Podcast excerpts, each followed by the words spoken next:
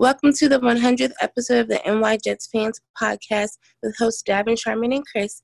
Please follow them on Twitter at Jets Fans Podcast and Instagram at NY Jets Fans Podcast. Congratulations, guys, on your 100th episode. Thank you to to my wife Janisha for shouting us out on the 100 episodes and well, welcome, guys. Uh, this is 100, and What's let's up? get straight to it. Um, we have Connor Rogers joining us in a few minutes, so um, we're gonna go straight to it real quick. Uh, Antonio Brown and Michael Bennett retire. Uh, Antonio Brown was more of cryptic messages, which is ridiculous. But um, right. So, uh, Chris, if if Antonio Brown retired with Michael Bennett, do you see both of them uh, as Hall of Fame Hall of Famers? Uh, I don't know about Antonio Brown. This, you know what? If he played a few more years, I would say definitely the way he was playing. I don't know if he'd go in now, uh, but um, Michael Bennett has got a better chance, I think. You know, he don't have the sack numbers that you would probably want to see as a Hall of Famer, but I think for a, a short time there, for maybe three, four years, he was probably the best defensive lineman in football, or top two or three. You know, he may not have the big sack numbers, like I said, but he was definitely one of the best, if not the best, defensive lineman in football for a few years. So he might, I mean, you could say they're both borderline, I guess, but I think Bennett's got a better shot because I think Brown just the last couple, you know, the last year or two has just been a a complete poop show, you know, to say it nicely. So I don't think he's going to get in, but I think Bennett's got the better shot of getting in. But Bennett, great player, and now he's going to spend more time with his family and more uh, socially, uh, more social subjects and stuff like that. So good for him. Yeah, um, the question, the I think the more um, important conversation here is about Michael Bennett and a pretty good career that he put together um, like you said, he he spent a certain a, a, good span of his career being one of the league's better defensive linemen, being able to play the edge and play interior, uh, or all over the line um, at a really high kind of a you know a high end kind of you know. So he he definitely is the conversation here in my in you know in my estimation. You know, uh, bravo to him. You know, um, I wish him luck on whatever um, that he endeavors that he takes after this. You know, um, I always like to see NFL players come to the come to terms with the fact that they that football, it's that's it for them. You know, they gave it their all and they're willing to move on. And I like I like to see what they do afterwards. You know, because I just hate to see human beings just being, you know, pedaled down to just oh yeah, you could play football and that's it. You know, there's there's more. And the the man is a very highly educated man, so uh, you know, kudos to him for Antonio Brown. He's another one of those individuals, unfortunately, that we see daily that struggle with life. You know, he has an issue, he has issues, and needs to be handled. Um, I I would wish for him and his family that he could handle those um, before football becomes more of something that he does hundred percent uh, I, I, pref- I, you know, that's just my opinion. You know, I, I, I'm, I'm nobody. I shouldn't, you know, I'm not saying that I, I know what's best for anybody. I'm just saying that he just seems like he struggles, man. He struggles daily to be who he is, and you know, it just seems like football is not the answer for him anymore. So, I support, I support it if it's real, you know, and it's not just some emotional, because he's had a mul- multiple of those. So I'm hoping that's just you know he's actually going to go and try to fix himself and take care of what he got to do uh, and you know kudos to him too definitely yeah shout out to michael bennett and also uh, antonio brown had an actual other than that 2019 season from 2010 to 2018 he actually had a, a great a great career 11,000 over 11,000 yards 75 touchdowns like whew, like, wow. Yep. Uh, yep.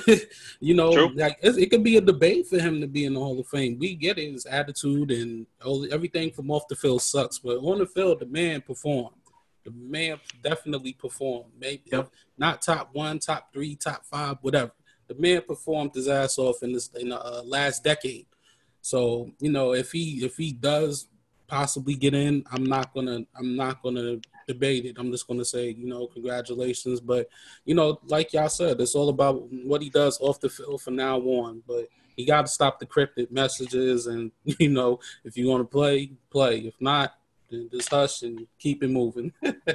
so, as we move along, um, NFL uh, finally offer no preseason games to the NFLPA. Uh, Sharma, do you see a possibility of um, do you see a possibility of that happening? And also, uh, real quick, the NFL uh, players and the NFL agreed to daily testing for the Rona twice a um, no, no sorry daily testing for the Rona for the first two weeks of training camp. So how important? So do you see the players not playing in these preseason games? And how was it? How was important was it for this uh, for the players in the NFL to get that done with the Rona testing?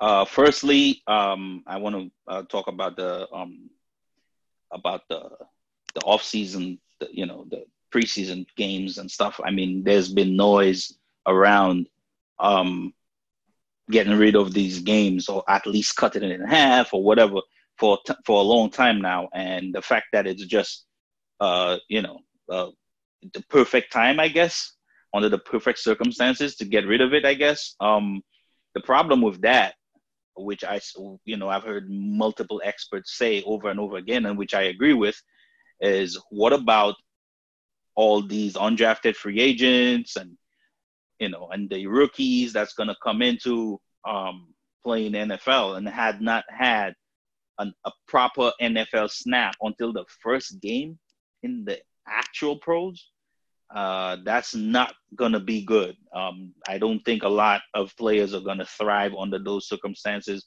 because practice is not enough. You need the bright lights, you know, first. You need to, you know, you need to get a taste of it first before you could put, you know, put, you know, implement the whole game plan and give a rookie to, you know, you know, to try to execute it. So, man, like I've said before, um, this is going to this has uh ramifications of causing a watered down type of football game play, you know, game.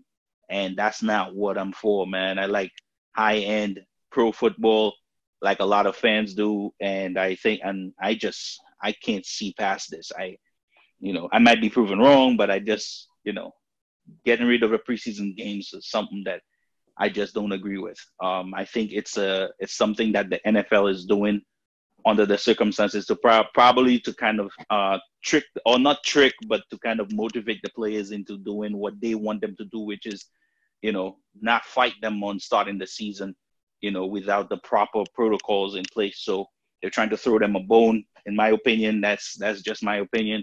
But um i disagree with that with the um the covid-19 testing.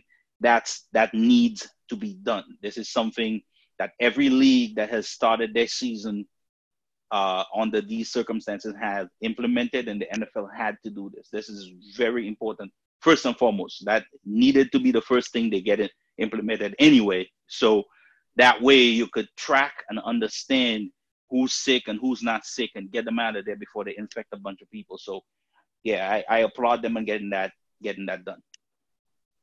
Yeah, and, and the I, I definitely agree with you on the preseason games. I, I thought we'd see at least one or two this off season, but um, it's looking more and more that there's going to be none. But I'm sure they're going to do some kind of a scrimmage with another team. I would think because they do that anyway, usually during preseason. So maybe they'll do that instead of, you know, doing a preseason game. Maybe they're trying to limit the the travel early on. I mean, it's going to happen anyway. Um, but it's definitely going to affect the, the the gameplay without a doubt. And we spoke about how much it's going to impact rookies and especially the undrafted rookies that need the that need the game, you know, the the playing on the field on during a game to uh, to prove themselves, you know, to show the coaches that you know they're they're up to speed and everything. Because you know, practice is one thing, you know, being good in practice is one thing, but being good on on the actual uh, during a game is is is where it really counts. So um, I think for that reason too, it's going to make a big impact. Uh, and the testing, I think, is good. You know, um, I was reading something uh, today about it. Uh, the, right now, to report to camp, the rookies have to go in, get tested, and then they're going to get sent home for two days and to wait for the results to come back. And if they're, you know, if they're negative, boom, they could they could show up for camp.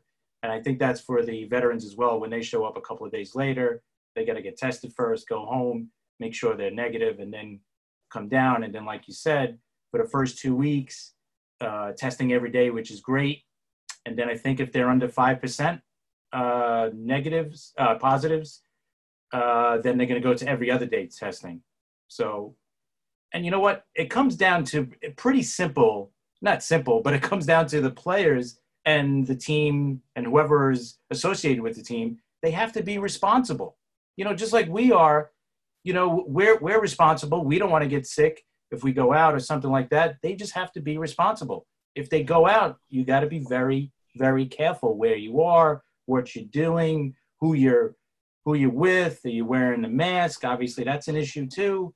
So I think you're washing your hands. Right. You know that. I mean, it sounds like yeah, all the stuff. Us, but some people it's not. You know, some people are not taking the situation serious enough, and hopefully the players and the you know and everybody on the team, coaches and trainers and everybody involved. I'm not just talking about the players because it only takes one person to yes. you know to infect everybody. So I think that's what it's going to come down to is responsibility on on the team's side to just say, hey guys, let's just be as good as possible and not as possible, but better than we've ever been. Be very responsible out there, and you know, and that's all you could do. I think teams with the good veteran leadership, I think those are the ones that are going to get to the younger younger guys and and say, listen, we got to stay clean, we got to do whatever but let's just stay out of trouble for four months, five months.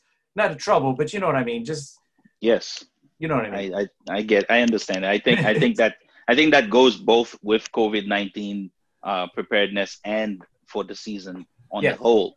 I yes. think the I think the more senior teams, the teams with the better leadership in the locker room, not just for not coaches only, um, they're the ones that are going to survive this if this really goes on and completes we have a complete season. I think those teams are the ones that are going to uh, rise to the top because because at the end of the day like you said you need hundred percent participation in this hundred percent responsibility for everybody and that's the only way this is going to work. And last but not least, uh, these players wants to come wants to uh, come home to their family, so they want to make sure everything goes uh, not just good on you know playing football, but also to wanting to come home to their children and to their wives and you know, and and everything else. So uh, hopefully we'll we'll get more information on that. And um, before we go, uh, Chris, uh, and just in your take uh, from reading the articles and everything, what what do you see the new normal for for for this NFL season? Do you see do you see them daily testing every other day? Uh, before the before the game start? Like just in your like just in your opinion and also your opinion, Sharman, what do you see as the NFL new normal for this season? I just hope that eventually we get to this year at least just the you know the every other day testing and then obviously testing you know before game you know so probably on a friday they're gonna have to test um, you know if you read the uh, peter king article that was posted today um, or yesterday on Pro Football Talk. It was really good. I mean, he was at the Minnesota uh, Vikings facility and just describing how how clean each room is and how careful they are and all that. And I'm sure every team is doing that. Um, but uh, you know, it is what it is this year. Let's hope it's this is the only year we got to deal with this, and next year we can go back to somewhat of a normal routine, you know, in our lives too. But uh, I know this year it's going to be tricky. You know, I mean, these other sports are starting up, but like football, baseball, they're going to be traveling. You know, they're not in a bubble like the NHL, the NBA, and the MLS. So it's it's definitely tricky for the NFL and, and Major League Baseball because they're going to be traveling more, going to cities, being going on the road. You know, so you have more of a. I think you have more of an impulse to go out and to you know whatever. So um, it's it's going to be tricky this year, you know. For so, um, but hopefully this new this new normal is only for this year. You know, hopefully next year we're back to somewhat of a normal life, and there's a vaccine. You know, and uh, not these extra extra extra precautions are are being put out there. So I'm just crossing my fingers that this is only going to be for this year, and we could get through this year too. Yeah, I, I mean, for me, the new, I think the more glaring um, new normal, uh, Davin, is is the empty stadiums. I think I think I watched a Yankee a Yankee game, the first Yankee game, and I was just taken aback by how empty everything was. It just it, it just looked odd, you know. And I think it's gonna take a little getting used to by um, by fans. But we all love football, and we'll do whatever it takes to get a good game in. So uh, we'll cheer it on, man, and we'll we'll enjoy it for the most part. You know, um, like like Chris said, for everything Chris said too, man, it's just gonna be an odd thing seeing players walking around with masks and all this stuff. You know, I think I think I think probably these the NFL could be or the sports could be probably uh, a, a, kind of a leader in in in, in um, implementing this this this lifestyle just so that we could get rid of this thing.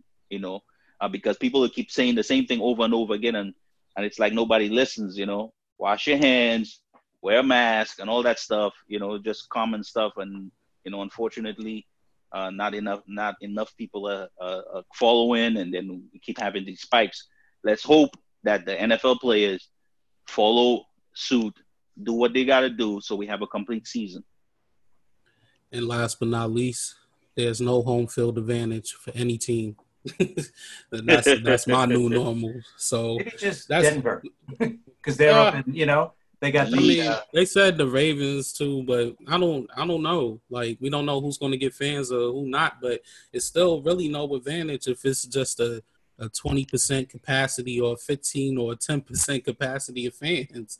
I think it just know? comes down to the weather on some of these teams.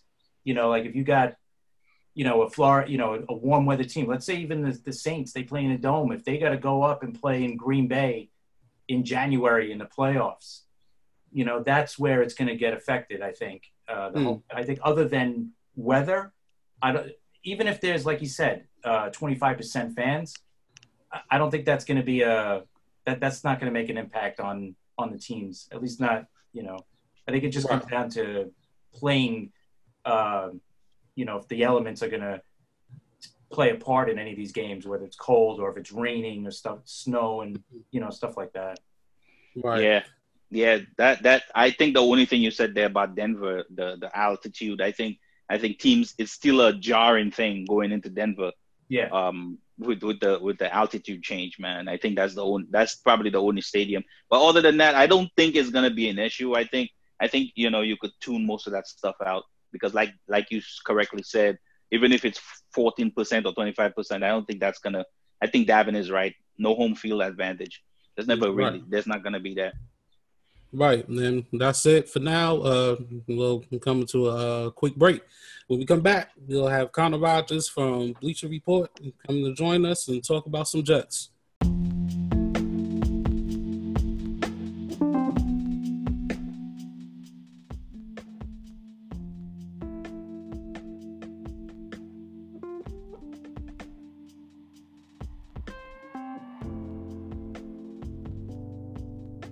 Welcome back to the podcast as we have uh, a very special guest from Bleachers Report and Turn on the Jets podcast, Connor Rogers. How you feeling today? Good, guys. Good. Everything's good here. How are y'all doing today? Yeah, we're good, man. Good. Most definitely. So go right ahead, Shaman. Ask your first question. Yeah, man. I, of course, uh, probably one of the most notor- notorious Jets fans out there. Uh, we have to start with the Jets.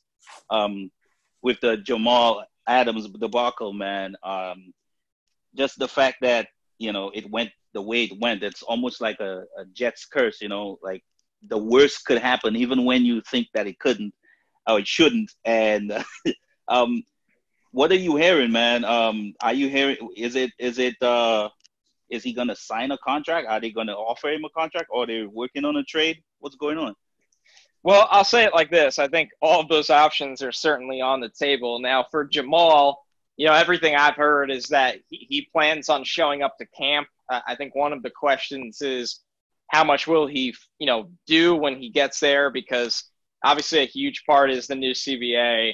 It's very tough for these guys to hold out, right? We saw Melvin Gordon lose a lot of money We've seen Le'Veon Bell lose a lot of money, and Jamal Adams, you know, probably from what I can gather, understands that missing time in camp. Now, you know, if he's a day late or something like that, make a statement, it wouldn't be the most shocking thing. But everything I've heard is he plans on reporting to Jets camp.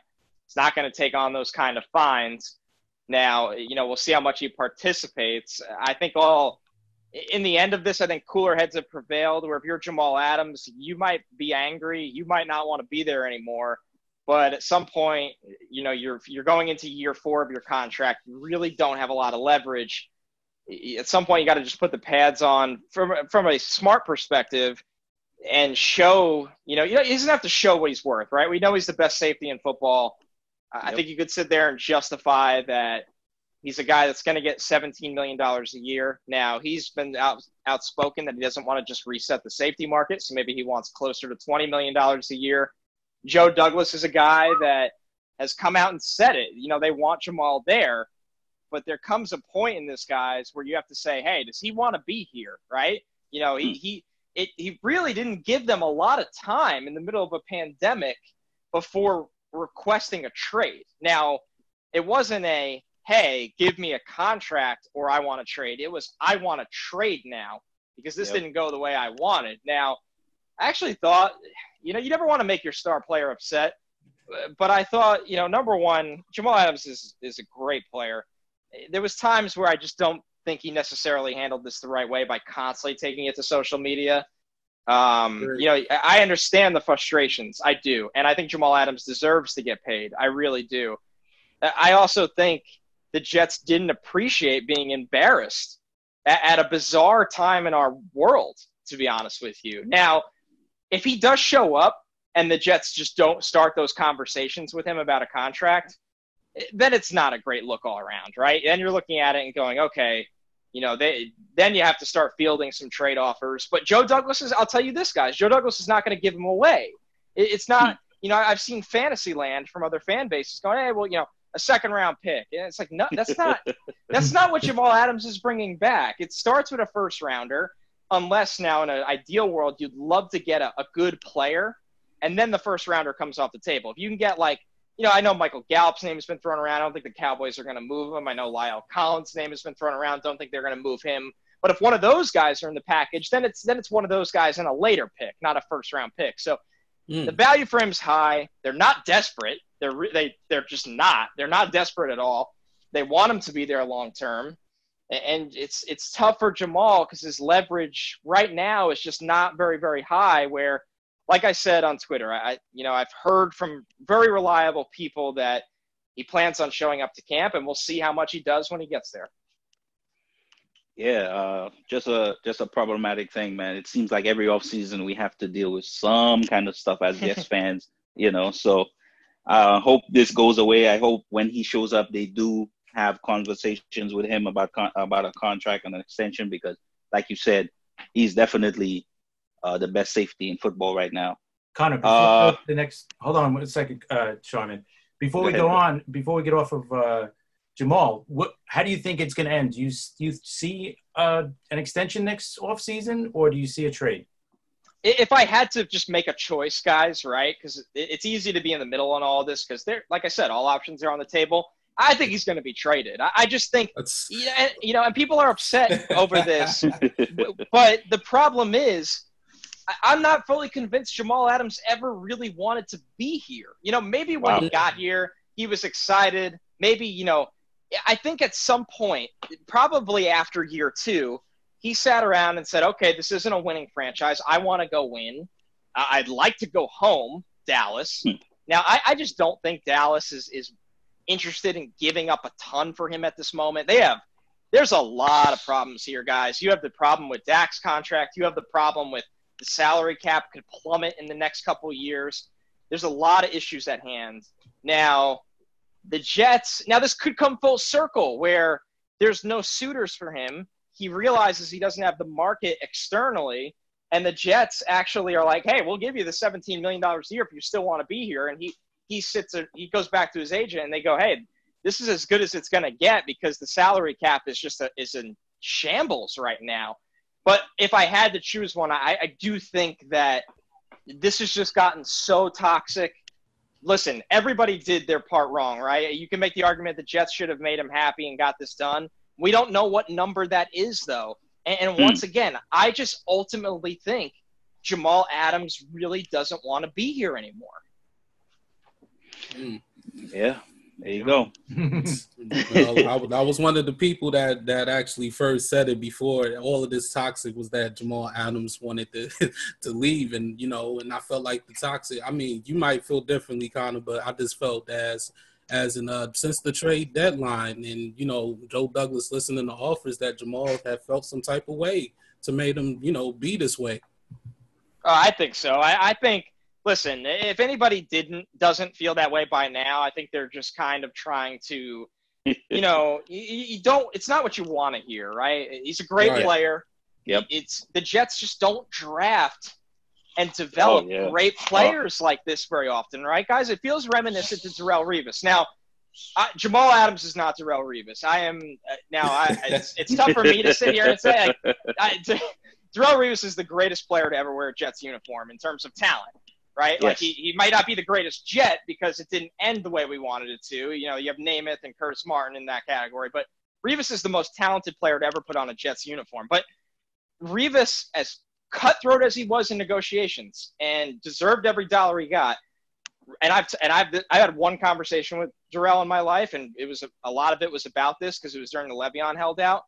Darrelle told me, you know, when you hold out, the smartest thing to do is not turn on the TV and just shut down.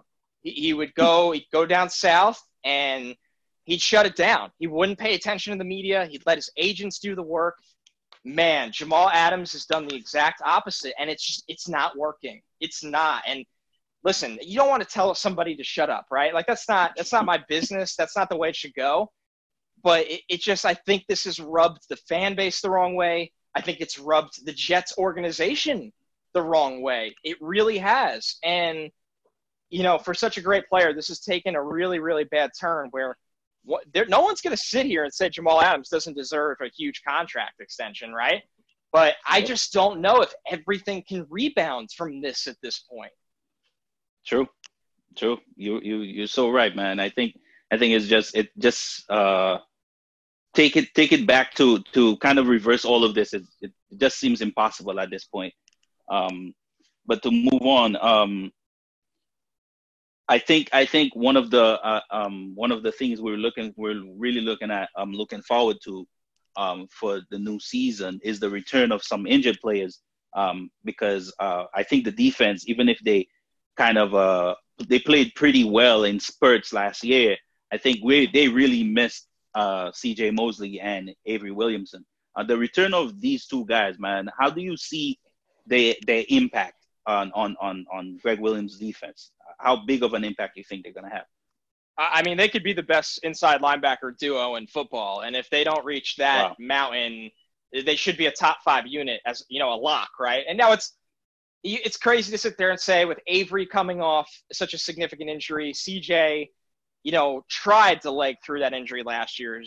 You know, you got to commend the guy for not wanting to hmm. look like he got paid and checked out, but it just didn't work. Now, Avery looks like he's moving really, really well. I'm really glad they didn't cut him. There was no reason to cut him. I just, I don't even understand the comp. Now, if the team does it, will I be shocked? No, but they should not move on from him. We know what CJ Mosley could do when he's healthy. I mean, an absolute baller. These guys, why they're so talented and why I put them and I don't speak about things with the Jets like that a lot, but why I believe that they can be the best inside linebacker duo in football. How interchangeable they are in coverage is special, right? I, I think Avery moves a lot better than giving credit for. We know what CJ could do in coverage. We know how smart both of them are. And they have bodies in front of them where they're going to be able to yeah. run free. Uh, you look at what Foley Fatukasi did last year. Uh, his ability to control his gaps, take on double teams. Nathan Shepherd played pretty well. We know what McLendon can do. Quinnen Williams is healthy this year. I think we'll see we'll see improvement from him. These guys are going to be able to run free. They're going to be able to make things happen. Yeah, and this is why once again it's, it's a shame that you might lose Jamal Adams because if if you have Jamal Adams matching up with the talented tight ends in this division, Oh you can God. really use Avery and Mosley in different ways as blitzers, as guys that could run with running backs in zone coverage. Eh, There's you know a lot of promise up the middle of this defense with these two guys back. Yeah, um, I think you touched on something very important there. Um, I, I just saw PFF put on a ranking of the jet of, of defensive linemen, uh, defensive line groups, and the Jets were ranked 31st. And that was ridiculous, in my opinion, because if you kind of watch the film, uh, that's not a 31st ranked defensive line. You know, I mean, the fact that they did not um, uh, pressure the, the the you know have a lot of pressures you know and pass cover you know eh, uh, pass coverage. I understand that's an issue and that's been an issue with the Jets for a long time, but they were moving the line of scrimmage, man, a lot. You know, it, they gave a lot of teams a lot of issues. So I don't understand why. Well, you know, eh, as Jets fans, we know people like to take shots at the Jets, but but I just you know I just think I just you know talk a little bit about about what you saw with with um, with the defensive line. And, and to give a fair shake of the analytics side of things, Warren Sharp, who does just as much, if not more, analytics than PFF, you know, Mm. had them as the best ru- uh, run defense in football, like the best run defense in football. So, There you go. you know, like you said, the pass rush win rate, which I think ESPN actually had them middle of the road in pass rush win rate. So there's all different kinds of numbers, right? And, and you kind of get somewhere in the middle, right? You know, PFF Right. obviously low on them, Warren Sharp very high on the run defense, ESPN in the middle on the pass rush. And that's probably what they are. I actually inch that they're, you know, they are fringe top 10. It, the pass rush is a big problem on the edge, but they should be able to get an interior rush this year. Nobody's going to run the football on them. The bigger issue is they do play a lot of better Mm. passing teams this year. So they're going to get thrown out a lot. They need a big bounce back year from Desir if he's healthy. You need one of the young corners to break out. You need Jamal Adams on the field to match up with tight ends and backs. You need the linebackers to stay healthy to match up with running backs and tight ends. The run defense, though, there's really no concerns. I mean, once again, Foley Fatukasi is a true nose tackle that can two gap. You have somebody like Nathan Shepherd that gives you a lot of juice in the inside. Henry Anderson did not have a good year. Hopefully he bounces back. McLendon always brings it. You know, and once again, you're expecting Quinnen Williams, who's the number three overall pick, to be a productive player this year. So I like the defensive line up the middle. I like them a lot as a run stopping unit. The problem is they just don't have an edge pass rusher after Jordan Jenkins. You know, it's it's going to be interesting with him and Tarell Basham as the main guys. Greg is going to have to get creative. I think you're going to see a lot of blitzing. I think you're going to see plenty of Jamal Adams rushing the passer if he's on the field. I think you're going to see some slot blitzing from Brian Poole. I think you're going to see the linebackers get a lot of their chances at overloading one side. So it's a good defensive line. It's a shame that you know they're missing. It kind of makes you sit there and go, man, what would a swap of Jamal Adams for Yannick Ngakoue do for this team? Ooh, because you, you drafted Ashtyn Davis. And I'm not saying Ashtyn Davis will be Jamal Adams, but you feel like Ashtyn Davis and Marcus Maye are, are a middle of the road safety duo. You add a premium edge rusher up front, it, it kind of puts the icing on the cake of your front seven. It- It's something, and I'm not saying that's something they're exploring, but it's something that I personally I, I've thought about before when building a defense. And you'll see it over time, guys. You'll see Joe Douglas flip this unit from you know, he's going to look at cornerbacks and edge rushers a lot over the next two drafts. You're going to see it a lot, and this and that might be another reason he's sitting there going, "Hey, I can't allocate 17 to 20 million dollars a year to a safety because I know where I'm going to build my defense." That yeah, that's very true, man. I just hope that maybe one of those rookies stand stand up, um, stand come forward. You know, maybe uh, Zuniga or or maybe the kid the kid uh from Kentucky, uh, Huff, I think it's his name. Oh yes, Bryce Right. Huff. Yeah, um, yeah, maybe he comes to. I like, I really like his tape, so maybe he comes through. Yeah, Sharman, real quick. Uh, do you, uh, Connor, do you see any of these rookies um, from this draft class having an impact this year? Oh, absolutely. Uh, I think you know, obviously, Mekhi Becton is going to start at left tackle, and I think he'll he'll have his ups and downs, right? Because it's not easy stepping into the league and starting at left tackle on a bad offensive line. He's not going to have a Pro Bowl guard next to him. He's not going to be afforded the opportunity to get help from the tight ends a lot. He's going to be on an island. So is he going to have some ups and downs and pass pro? Probably. Is he going to change the dynamic of this team's ability to run the football? Probably. That's exciting. I think when you look at Denzel Mims, a lot of people aren't really talking. You know, you look at him and you love the athletic profile. You go, okay, this guy's size, speed, explosive, everything checks the box at the combine.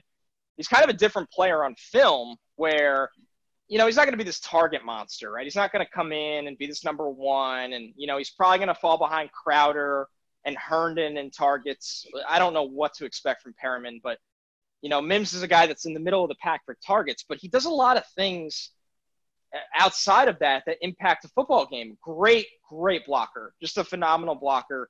They yes, were miserable. Their passing offense in the red zone was miserable last year.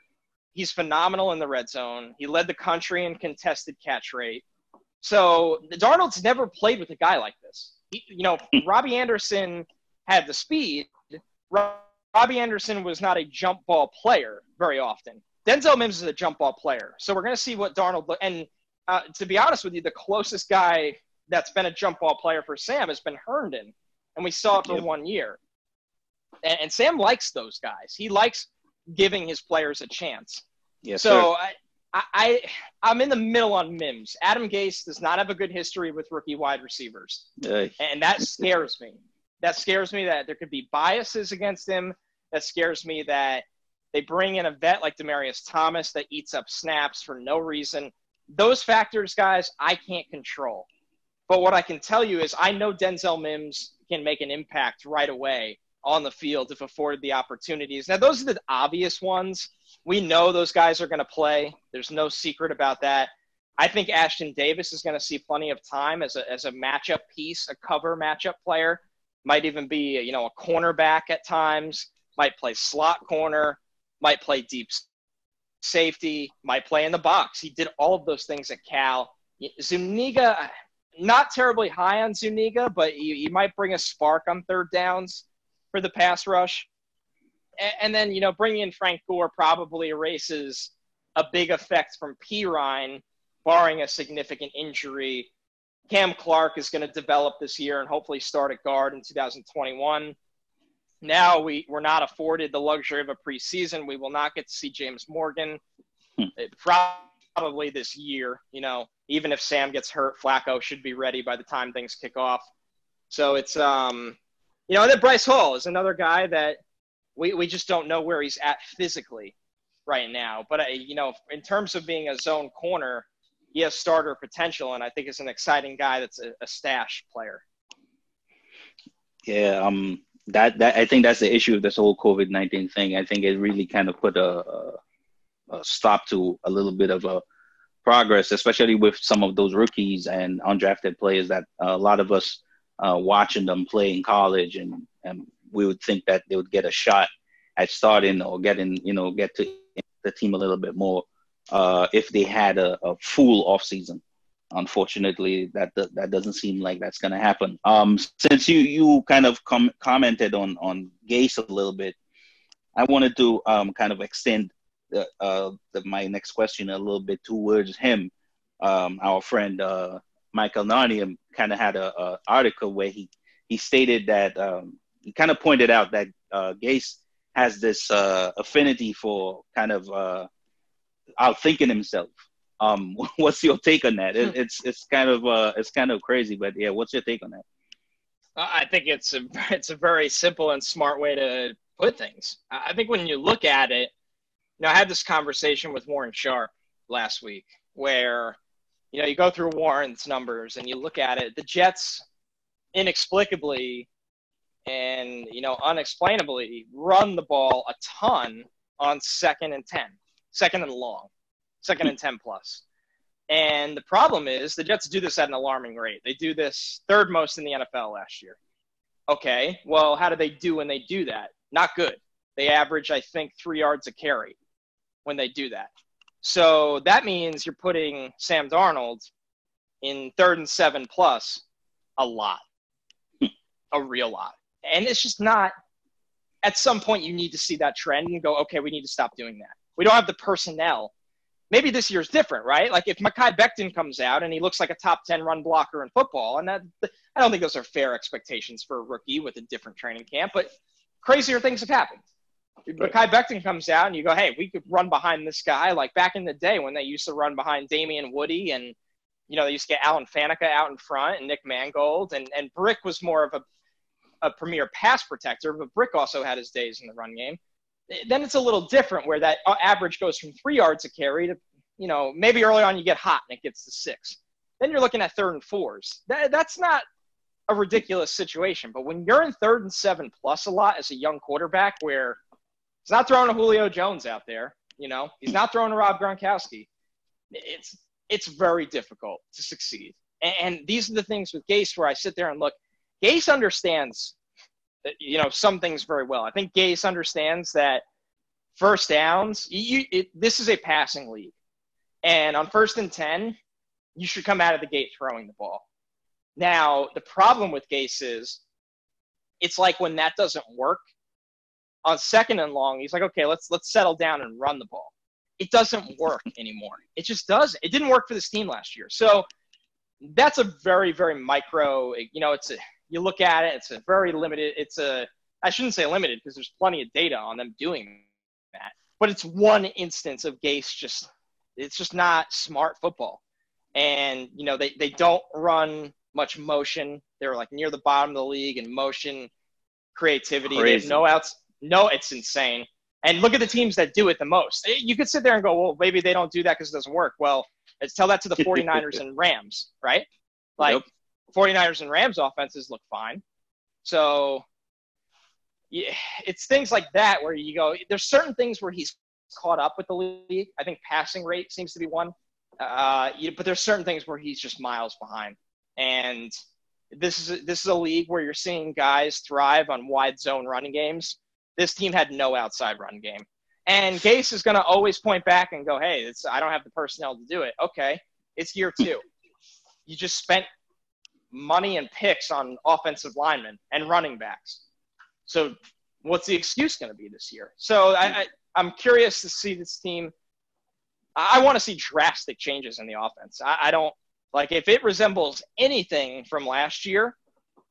There's I, I I don't think there was an excuse to keep him this year for the seven people out there that did want him to come back, you know, if this goes on again, it's I don't know what you're waiting for. Like, and Christopher Johnson came out and said he's coaching to where the game's going. Well, if you look at the data, if you look at the data, he's not. So, no. you know, and and I'm not somebody that's I like to, uh, you know, classify myself in the middle, right? Like, I like analytics.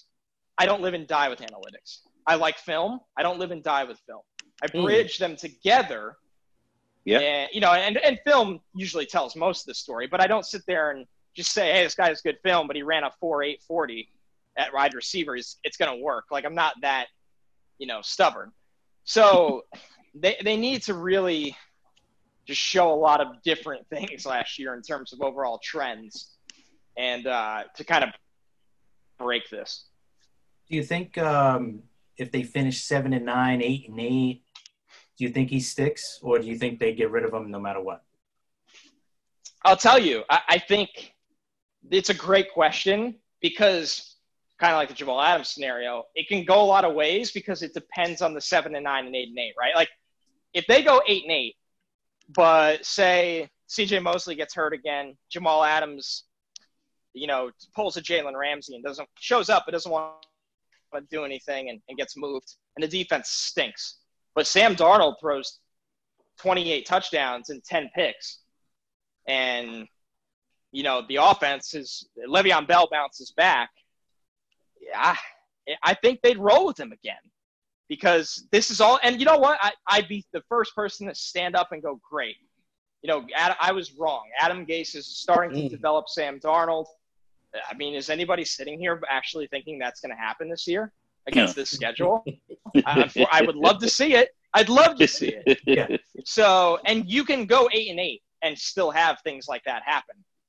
Mm. But I just now, if they go seven and nine, and Darnold takes the babyest of baby steps, and Denzel Mims doesn't play, and Greg Williams somehow coaches this defensive unit as a top 10 unit again, and Le'Veon Bell is, is not used creatively at all, and all the data is the same playbook as 2019, all the problems, then he has to be gone. Now, I don't own the Jets.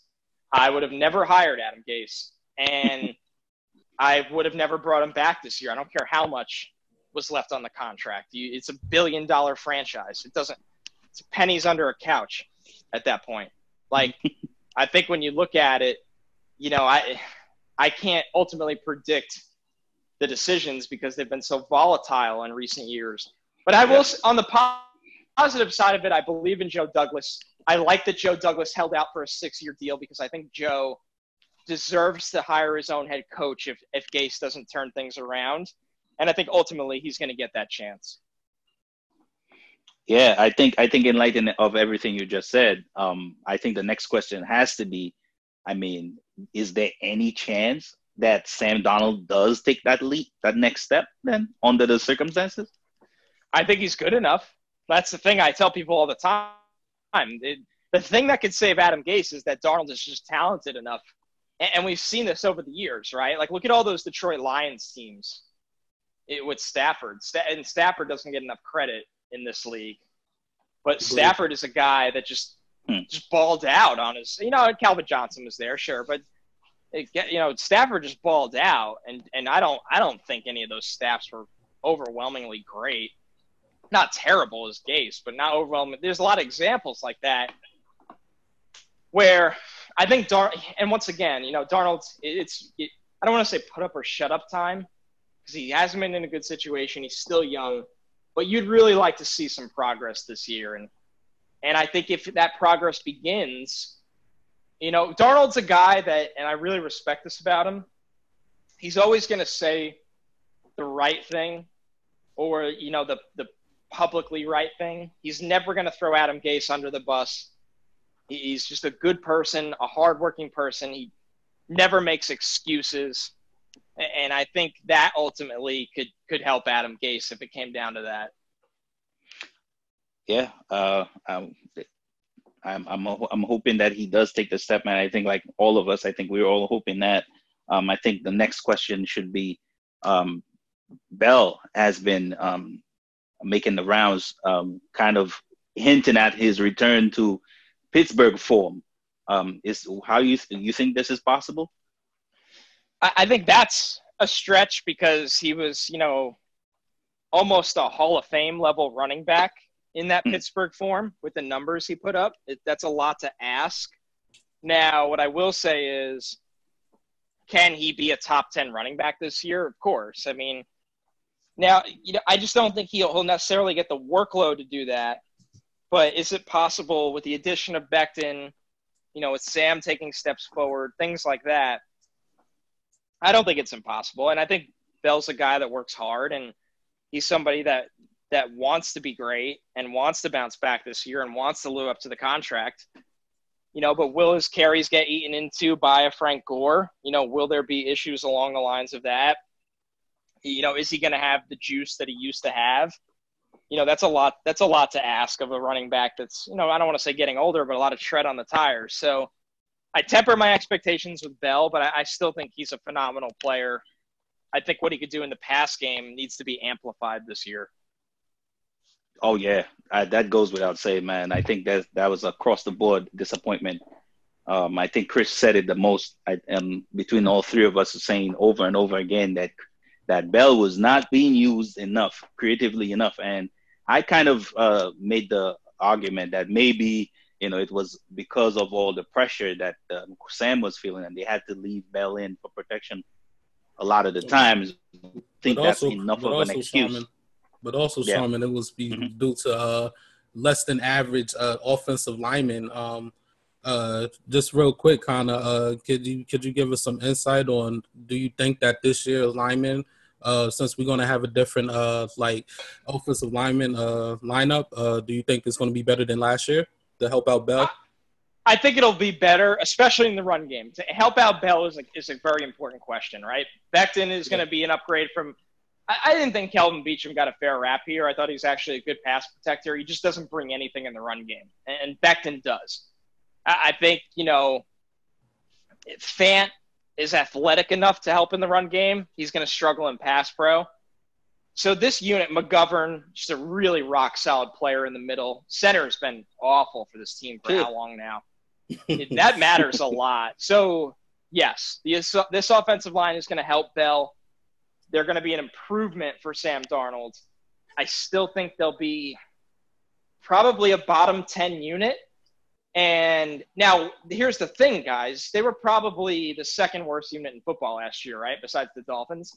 Yeah. Now, it, being a, a bottom two unit and a bottom 10 unit can be life or death for a quarterback. Like some guys, especially a guy that can move, like Sam, and has good feel, they could survive with a 25th, 24th ranked unit. A 31st ranked unit, and hmm. Sam, I think Sam had was pressured the most out of any quarterback in the league. It was like over 42% of his dropbacks, which is wow. unfathomable. Like that's that's really a life for. So I try to tell people like because when I say that, they kind of sigh. They're like, "Oh, we spent all this money. We drafted, you know, Mekhi Becton. How are we? How are we bottom ten? It's like, well, one, it takes time. Two, you added a lot of one-year pieces besides McGovern. So, mm-hmm. and three, that's a big jump. That's a really big jump. Like you be you're you getting closer to being a mediocre unit uh, compared to an abysmal one at a position like offensive line. That's a really really big difference. So, I, I'm cautiously optimistic for this unit, right? I think we're all going to really love to watch Mekhi Becton because we know he can make people look foolish and he's hungry. You know, you love his attitude. You know, McGovern brings reliability to the center position. That's big for a quarterback. Those are the two things that'll jump out to Jets fans right away. And you know, it might not be an all-world unit, but it'll it'll be it'll be better. Mm-hmm.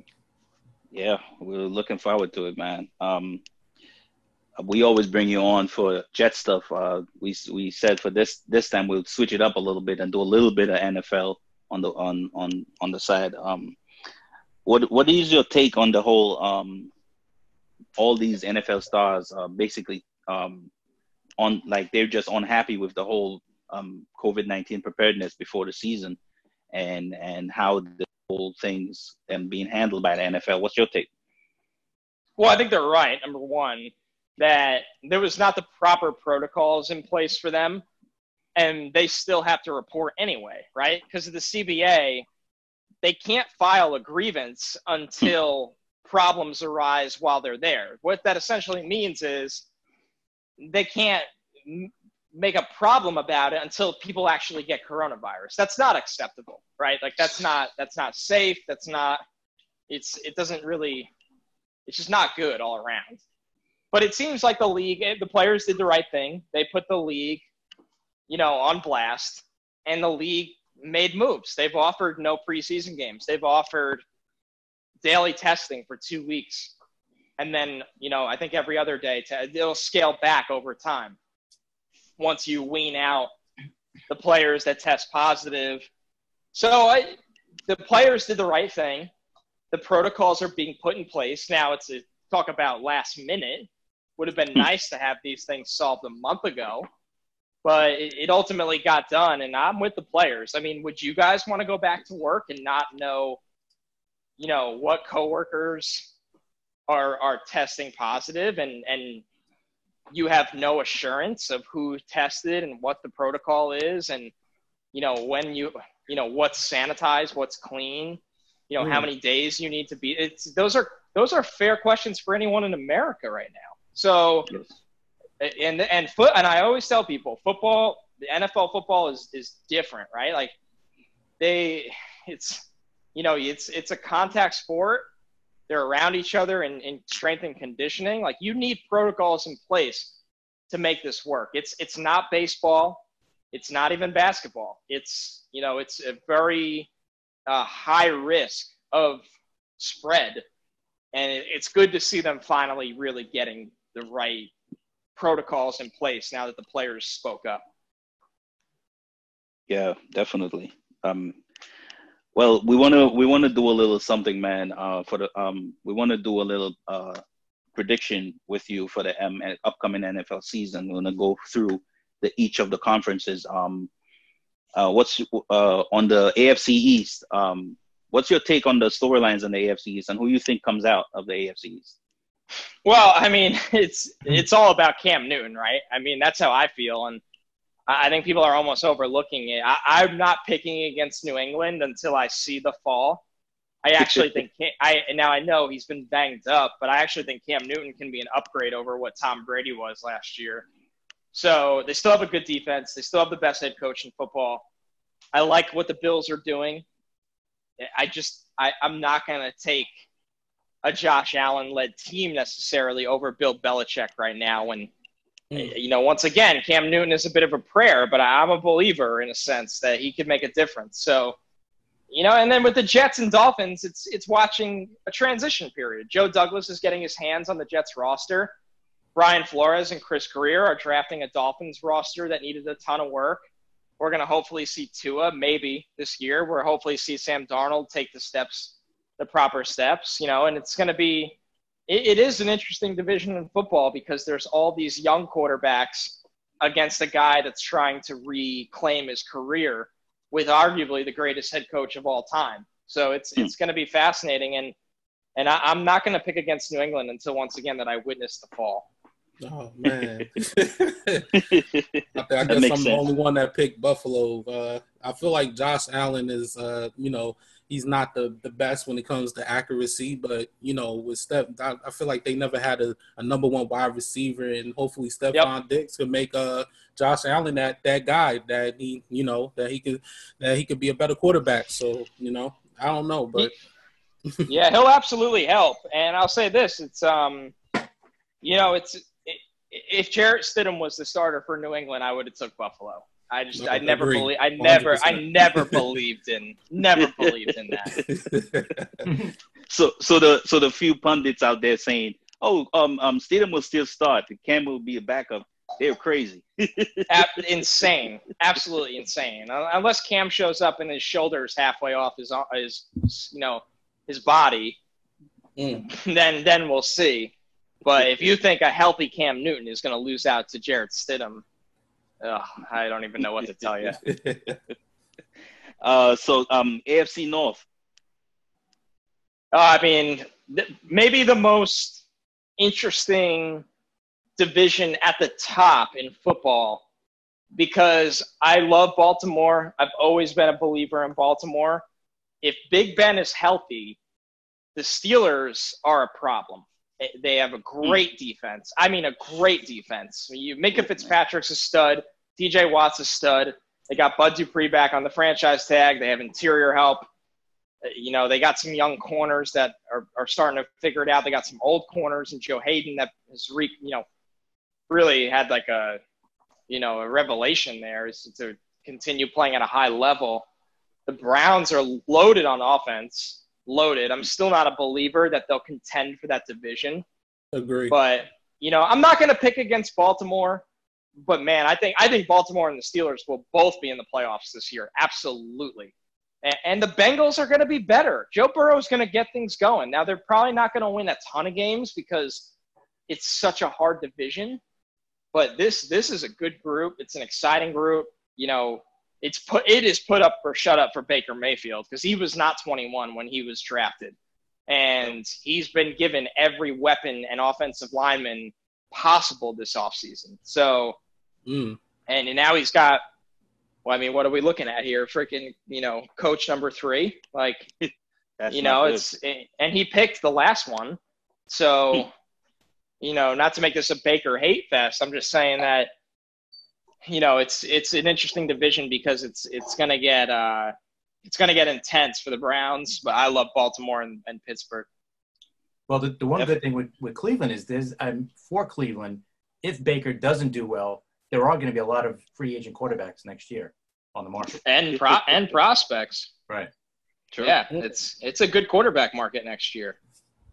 That is true. Um, and and like you said, that offense is loaded. So uh, that would be a good place for a young guy to come in. So let's see. Let, we'll see what happens there. Um, AFC West, man. I think the thing that kind of drives me nuts is the whole um, Denver all of a sudden being a sleeper team somehow. I I don't understand that, man. Well, I think number one, the Chiefs should be the favorite to win the Super Bowl because continuity in this year is is vital, right? I mean, it matters so much in Mhm. a strange time. And Mahomes is the greatest quarterback on earth. Now, you look at this group, you know, Vegas is getting better. I just don't believe in Carr. They're getting better though. Agreed. Y- You know, I I look at Denver. They have a scary offense, but they have some problems on the line. We don't know Yep. what Drew Lock is going to be, but they're like a fantasy football, uh, you know, dream. Loaded at three deep at wide receiver, two deep at running back. You know, we'll see. Von Miller is he, he could really have a big bounce back year. Bradley Chubb coming back is huge. Might be the best pass rush duo in Yep. football. Uh, They they could still ball out this Denver team. I just don't know what Drew Lock is going to be. I, I don't think he'll be enough. It's kind of tough though. I mean, you're that low. Courtland Sutton is a stud. Jerry Jeudy's going to be a stud. KJ Hamler's got wheels. You know, it's, it's it's a tough team to figure out. They could be a track meet kind of team, and the defense will be very well coached. So I like. I actually like Denver. Uh, I'll tell you, the one team that like you want to love, but I just I just don't believe in their quarterback situation is the Chargers. You know, phenomenal. It- Derwin James, uh, honestly, when healthy, could give Jamal Adams a real good run for his money as Agreed. best safety. Um, you know, they're just top to bottom on defense, loaded at corner, loaded at pass rusher, loaded at linebacker. You know, obviously loaded at safety.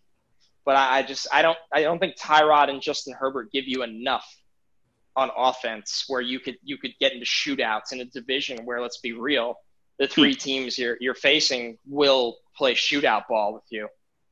kind of with with uh, the Chargers. I was saying it from the very beginning. Why didn't they make a run at Cam Newton? Was it just the injury and they couldn't get him in for a physical because of the COVID thing, or was it something? It's a great it's a great question. I think a lot of it has to do with the injury. I think the Chargers kind of looked at so I could tell you from being on the road, the Chargers have been doing the groundwork to draft a quarterback forever. So they viewed Tyrod as the perfect guy ahead of that quarterback.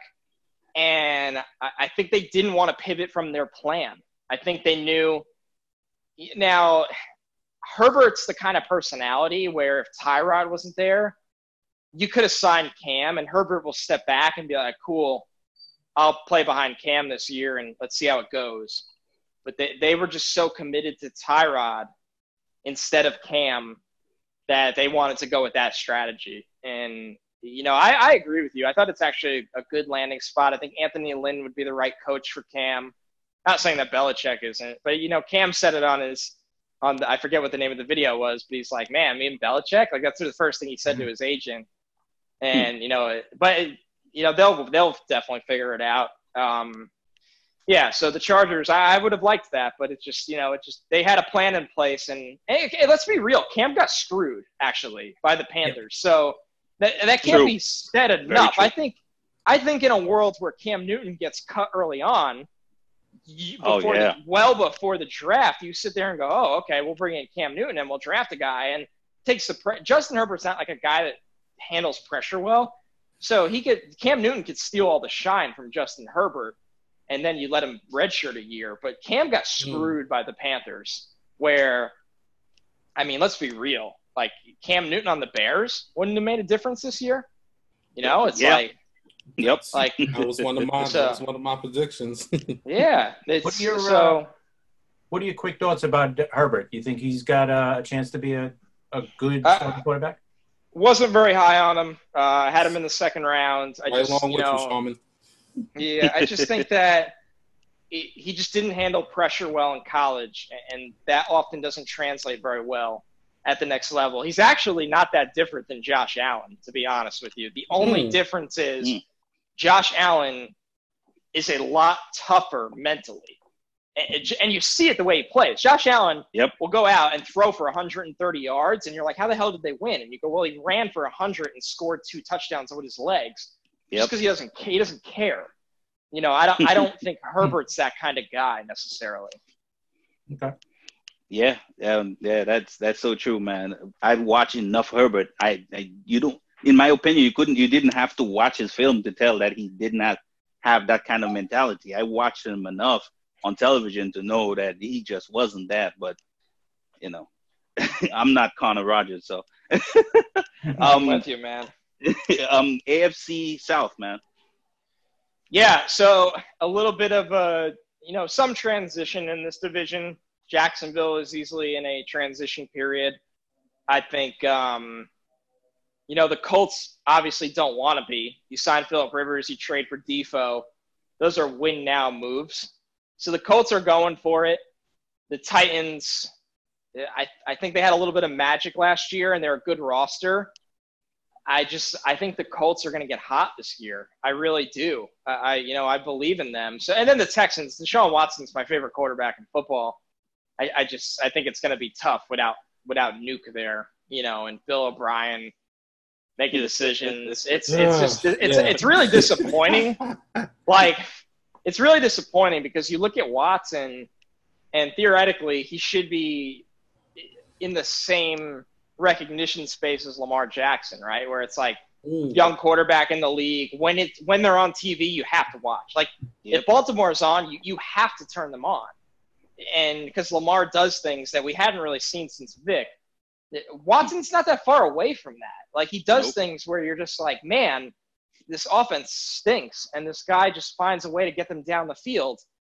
Take away Hopkins, it's a little scary, and it's it's it's going to be disappointing to me if it, it, makes him take a step back in his career. I think he's so good it won't, but it, it won't help him take a step forward. Right? He's starting. You know what he's starting to feel like is the Russell Wilson of the AFC. That's where great. it's like, yep. it's like okay, his offensive line sucks. He's running for his life. Okay, they don't have any good receivers anymore, and I know Seattle finally fixed that. Right? They got DK there, but it, it never feels like Russ is functioning in this Dallas Cowboys Kansas City Chiefs offense. It's like you, you never feel that way. Well, and, and, they do have pieces on defense, so that's good. But it, he's starting to feel that way. So I I, I kind of like the Colts in this division, oddly enough. And, and I think it's going to be. I'm agree. I think you know it's not the most exciting division because like Tennessee's kind of boring, Jacksonville's yep. boring. Watson's great, but his team's just not not the most fun to watch. I know they won a playoff game last year, but I, I think the Colts have a lot of right pieces in place to, to make a little bit of a push this year. Yeah, and, and stability at quarterback position. That, I think that matters. Yes, it yeah. does. That, yeah, definitely. Just don't um, expect Tannehill to do the same thing he did last year. No, I, I took a gamble. I took a gamble. Hey, Connor, I swear to you, I took a gamble on him last yes. year and, and made the craziest predictions. And Sharman and, and Chris was like, "What? How, Davin? How the hell did you get these predictions right?" I was like, I, I "He was." He did. He did. He he came out before, and he said he said that he was going to go on a run. It that's crazy that it actually happened. that's uh, spot on. I mean, it really came out of nowhere. And I'll tell you, who it wouldn't shock me this year if we see the the most ironic one is that Marcus Mariota does the same thing to Derek Carr this year. Exactly. Oh man. Exactly. because that, I'll tell you right something. now, they love Marcus Mariota, Jon Gruden, and Mike Mayock. They love Uh-oh. him. And the first second Derek Carr gives them a reason. It, you know, Mariota's a weird player, right? You see these super yes. highs, super lows. He's not a very, uh, you know, outgoing personality at quarterback, which is rare for the position. But I, I just, I, there's something when you are that aggressive to go out and sign a guy as your backup, and they give him a decent deal. Yep. You look at it and go, okay, they, they like him more than as a, a game managing number two. Yeah, it, that makes sense. And if you have a quarterback like Carr that for some reason does not like to throw the ball long, yeah, that's uh that's kind of weird. That's one of the things that always like stuck to me is the fact that he he always likes to think and dunk, and even when yep. he has has guys wide open downfield. Uh, but um, to move to the NFC, um, NFC East, I know uh the whole Dak thing, man.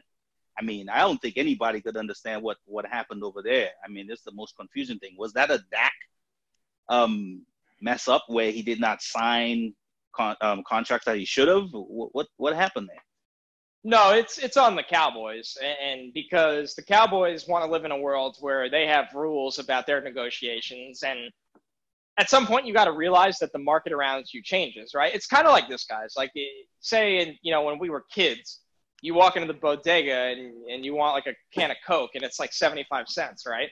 And, and now we're adults. You walk into the bodega, the can of Coke is a dollar twenty five, and it's like, well, I, I used to pay seventy five cents for this. Like, what?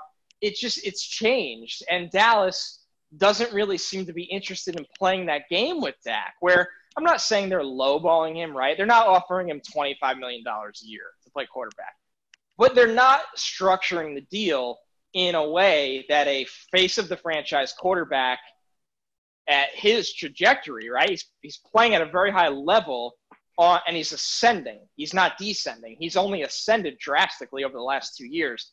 True. They're not putting that on paper in the contract offers. Now you're seeing reports, oh, he passed up 100 million guaranteed, and he passed up 33 million dollars a year, things like that, right? Like that that doesn't matter. It's the structure of the deal that Dak wants fixed, where you know Dak wants to be able to get not only paid again, but wants to be paid at a high level three years from now, and doesn't want to be like the 16th highest paid quarterback three years from now. So I'm with Dak on this. I, I don't. You can't tell me you could figure out contract extensions for Jaylon Smith and Ezekiel hmm. Elliott at pretty alarming numbers considering their positions, right? Yep. And we're familiar with this because we're Jets fans.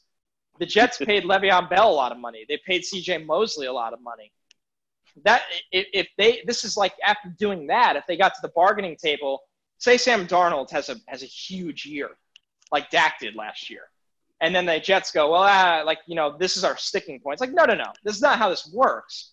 So I'm with Dak. I think it's ridiculous, and I think the Cowboys are almost saying, like, uh, we'll roll the dice, and can you do it again? And Dak's wow. in there going, yeah, I could do it again. I'll make my hmm. thirty-two mm. million this year, and then you're gonna have to pay me 37 next year. And then after that, I hit the open market, and somebody's gonna give me 50 because hmm. that's what the open market does. We saw it with Kirk Cousins yep. a couple years ago. The guy set the market on fire. Dak will do the same thing. Yeah, that makes sense. Um, what um, wh- who do you think comes out of there, man? Um, I know I know the Eagles are kind of effy here, but uh, who do you see coming out of the um, NFC East? It's Dallas for me. Uh, you know, I, I'm a Dak believer. Uh, I like their defense enough. I think we're going to see a motivated, reinvigorated Mike McCarthy. And I think that's hmm. exciting. Mm. Uh, not saying he'll be Sean McVay or Kyle Shanahan, but I think he'll be pretty good. And I think, you know, they can run the ball. That's no secret. They just do a lot of the little things right. And I just don't think this division's that great, honestly. Like you look at it and you go, all right, like Daniel Jones surprised some people last year, but the Giants stunk. Like they hmm. stunk. The defense was atrocious. What did they do to get that much better? Like you yeah. signed James Bradberry to fifteen million dollars a year, and you like, you know, you you your number one, your first round pick at corner is probably going to jail. Like so, crazy. And even if he doesn't, like they're that relationship seems completely broken. You know. Saquon's great, and Andrew. I like their draft. Let me make that clear. Like it, this was the first year I said, okay, the Giants have direction. I like Andrew Thomas. I like Xavier yep. McKinney. They're not flashy picks. They're not sexy picks they'll both come in and be very, very solid starters right away. Agree. I just, I just don't see them being a competitive defense. And Washington is, you know, they Washington's weird, right? Like they probably have the best front front four in football. Whew, but man, they're they're broken up on the secondary. They, you know, a lot is riding on Haskins, and he doesn't have a ton to work with yet. And the Eagles, let's call it like we see it. We're one hmm. Carson Wentz, you know, roll, mm-hmm. rolled ankle away from disaster every year, and and they're they're a little weird too. They're a team, you know, kind of tie this back into the Jets podcast. If they could make a move for they're, they're in cap hell, so they won't. If they can make a move for Jamal Adams, then you go, okay, that was the piece they needed. They need like a chess piece, cover backer that can roam around and, and also play deep safety. If you like, that's the move where I, I like the Eagles a lot more. But I think they're just a little thin. And once again, they're you know the offense has some question marks. They already suffered a significant injury on the offensive line. Oh, God, yep. So I, it's it's Cowboys in the driver's seat for me. Yep. Um, NFC West. All right. So, oh man, this is one where it, it, you look at it and you could really pick any of the four, and you'd be you can't make fun of somebody for any of the picks, right? Like I, Mm. it's I look at it and it's like, okay, well, we know the Niners are stacked up, and unless Jimmy G falls apart, the Niners should be, you know, should be just as good again. I, I always love Seattle because I think Russ is Special. Russ is Russ is like I, I people don't want to hear this. Russ is I don't want to say as good. He's not as good as Mahomes, obviously. Russ is as important as Mahomes. Let me put it that way, right? Like, Hmm. like what Russ can do to a team is very similar to what Mahomes can do to a team. And Russ isn't throwing to Tyreek Hill or Travis Kelce or having Andy Reid call the plays or an offensive line that keeps him upright. Like that's why I love Pat Mahomes and he's special. But when you look at what Russ does, it's like, you know what? I'm a I'm just as impressed. like Yep. honestly, I'm just as impressed. So uh, the problem with the Rams is the offensive line is going to bottom out this year, I think, just because of a talent problem. You know, they have such a good coaching staff, but it seems like the cupboard's getting a little bare on the offensive line where it- it- actually it's not it's not fair to them, right? Because even if they're average, I don't know if Goff has a great year behind an average line. So Yeah, he- the Ram the Rams will be competitive. Like they feel like a nine or like a nine win team. And, and then the Cardinals are just such a wild card because they're so loaded now on offense. Like loaded on offense. I mean, does Oh, anybody yeah. even remember that they have DeAndre Hopkins now? Like so uh, this feels like a division where nobody lo- nobody you won't have a team win less than six or seven games, right? crazy. Yeah. Yeah, it, it's gonna be it's gonna be something, man. These games are gonna these uh, divisional games are gonna be crazy. I'm gonna be tuning in for those. Um, NFC uh, North. Uh, oof, man. I mean, you had the Packers like rip off 13 wins last year. Super impressive, obviously. You know, love their defense. It, it's just they're loaded up. I think it's it's tough to pick against them. It really is. The Bears, great defense. Don't believe in the quarterback. Vikings. uh, I think you look at them and it's like you, know they lost Stefon Diggs. They're still loaded on defense. They'll be competitive. You know, and the Lions. I just uh, what are you? What do you have, like? It's hard to really sit here and tell you the Lions are going to compete in that division for the title. So. I think you know there's skeptics around Green Bay, but I think Green Bay is going to repeat that division.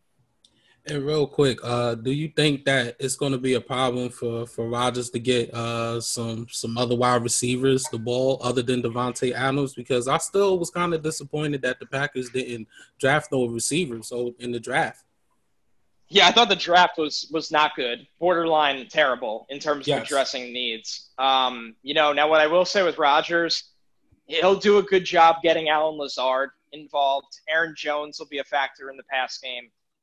It's tough though. It's a good point. It's you know, it's if you're looking at that offense and you're going, why didn't they do more at the pass catcher spot? yes, They're gonna be a they're gonna be a run heavy team, and we're not used to hearing those words in an Aaron Rodgers world. But they're gonna be a run heavy team, and and it's Mm. gonna be you know people are gonna have to step up, and I think Lazard can actually step up in that role. kind of do, Yeah. you, do you think they're looking ahead already when they drafted uh, Jordan Love and they're already saying, listen, in another year or two, we're going to move on from Rodgers? Yes, absolutely. I, I think when you look at it, I think I think Rodgers will be so annoyed at the situation that I think after this year, the the tie the parties will cut ties with each other somehow. And I'll, I'll tell you, if, if Jimmy G doesn't have a good year, keep an eye on San Francisco. Woo. Whoa. wow. You heard it. You heard, you heard you heard it here first, man. That was, that was his favorite team growing up, right?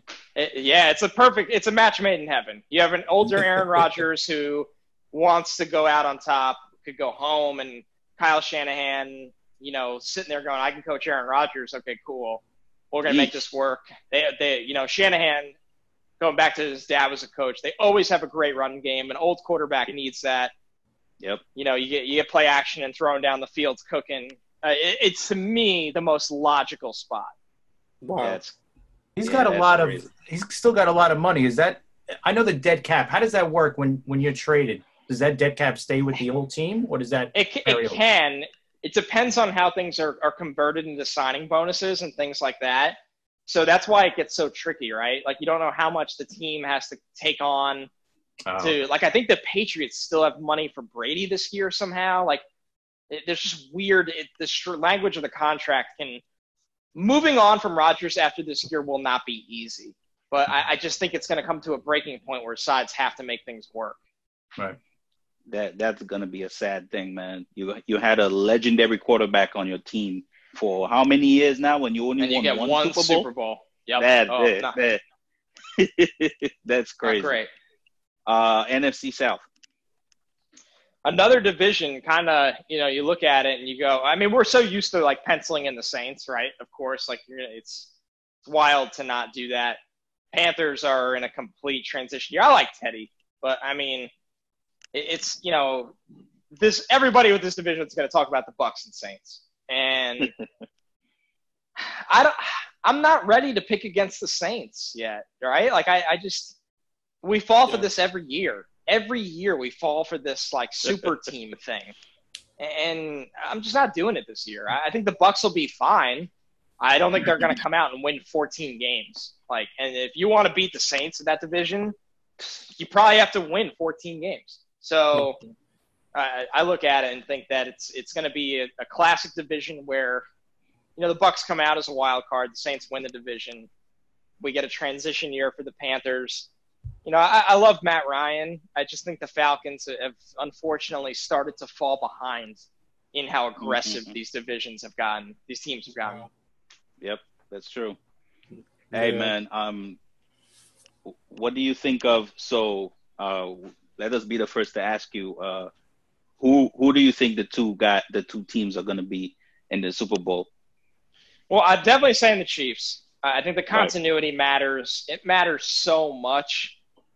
Now, it, it's interesting, right? Because you look at the other side, you could make the same argument for the Niners. I, I feel like it's kind of, you know, a, a little ridiculous of me to not take them, but I'm not going to.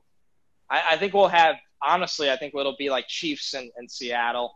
I could see that one. I, I just think that if DK stays healthy and is the threat that we saw last year, you know, we know they'll run the ball. We know what Russ can do. The defense can get right. I, I would really, the problem with Seattle is, and why I won't write them in pen right now, where I'd write the Chiefs in ink, uh, it, it feels like they need Jadeveon Clowney, right? Like, True. it, you can't win very far without an edge threat. And we know this as Jets fans. Yes. And I mean, last year in the Super Bowl, you have Nick Bosa and Frank Clark, and great, great interior defensive linemen next to them, lighting it up. So Seattle needs more juice on the defensive line. They need Clowney back. I don't know if it happens. I'm not really confident, but I, I at least think it, you look at it and you, you feel good about Seattle. yeah, Why do you think? I- Uh, uh, what do you call it? Hasn't been signed yet. Clowney? Clowney? Yeah, how come Yeah. Clowney hasn't been signed yet? Well, he overestimated his market, right? He thought he'd get twenty million dollars a year. nobody, nobody wanted to do that. When he dropped the number, it- it became a couple things. One, team still just didn't really care to pay him that, but more importantly, Clowney's a guy that you have to do a lot of work on from a physical standpoint Yes. Hmm. because of his injuries over the years. So he- we have a couple of good players out there, right? That no one talks about. Clowney obviously gets talked about. Logan Ryan has gotten some buzz. Larry Warford has gotten some buzz. Tony Jefferson is still out there, unsigned. Safety. Coming off- Yep. Yeah, coming off a torn knee, he needs a physical. And, and Tony, Tony plays at a high level. Uh, Everson Griffen from the Vikings. I mean, one of the most Crazy. consistent edge guys in the league. Uh, So now I think a guy like Griffen might be sitting there going, "Hey, I'm going to let the the protocols figure themselves out with the pandemic. I'm an older guy. I, I don't need to be at camp from day one. Mm. So, you know, when you have a, fa- right? Like if you have a family, you've made a ton of money, you've had a great NFL career, you know teams value you. I mean, Jason Peters just did the same thing, right? Like Jason Peters sat there and was like, "Hey, I, I'll wait till somebody gets hurt, and then I'll get the money I deserve, and I'll show up. You know, I don't, I don't need to do all these voluntary Zoom workouts for a month, and it, it, that that plays into it more than the public tells you. True. Wow. Yeah. Um. This is. I mean, just doing this is just kind of had me. I want football so bad, man. I think. I think we all. Yeah. Yeah. We we can't wait for football, man. Um. Uh, Con, uh, Connor, man, it's uh, it's always awesome to have you, man. Have you um, talking football like this. This is a lot of fun. I hope we could do it again sometime. Most definitely, guys. Yeah, most definitely. I I am optimistic we will have NFL football to talk about this year. So, um, Let's you know, so. it's yeah, we could use it. I can't say the same about college, but um, you know, I think I think we'll have an NFL season. I just I'm hoping everyone stays healthy and they could do it the right way, and and that it'll be, you know, it'll hopefully be a, a fun year. I Yeah. hope so. This Tell- year has to bounce back, right? I mean, at some Yes. point. Yeah. it's got to be a good part of this year at some point, right? Yeah, it gotta be, man. Tell tell the people where they could find you, man. Connor. Yeah, at, Con- at Connor J Rogers on Twitter. Um, I obviously work at, at Bleacher Report full time, so a ton of my stuff ends up on there, closer to the draft and the actual season. So we're getting back to that. Uh, Stick to football is, is going to be coming back twice a week in August. So, you know, if you li- like hearing me just ramble on like I have for the last hour, that's what I do twice a week for Stick to football. So it's uh, Oh, yeah. and of course, yeah, and of course, uh, turn on the Jets. We do the Badlands pod if you just want to hear the Jets side. So you know, a ton of places. I'm really just fortunate I get to do this. You know, it's going to be a weird year. No travel this year for me after I spent Wow. almost almost every week on the road last season from the beginning of August to uh, end of December. But it's um, you know, it'll be different. It's something to look forward to. I hope. Cool, man. I think I think we'll all be looking forward to it. Uh, thank you so much for joining us on this 100th episode. And again, we do this for y'all every week. We did it for 100 weeks straight without missing a week. And and so, Congrats, guys. thank, That's- thank you so thank you. much. That's Thank you very impressive. Yeah, that's awesome. Yeah, That's having missed a week is even when we want to miss a week, we don't. We, we figure out a way how to make it work. So Hey, Davin became a dad again for the second time. So Thank you you know Yes, what? so he much. did. That just shows Congratulations, Oh. brother. A big Thank- congrats, man. Yeah, thank thank you so much. Uh, Cheyenne was born Thursday at 1 p.m. and uh, trust me, it's a blessing. And but I still do. But you know, I'm still here with y'all, so I'm not going nowhere no time soon. so you know, as uh, as we always do it, we're we're taking flight. Take flight. Take flight.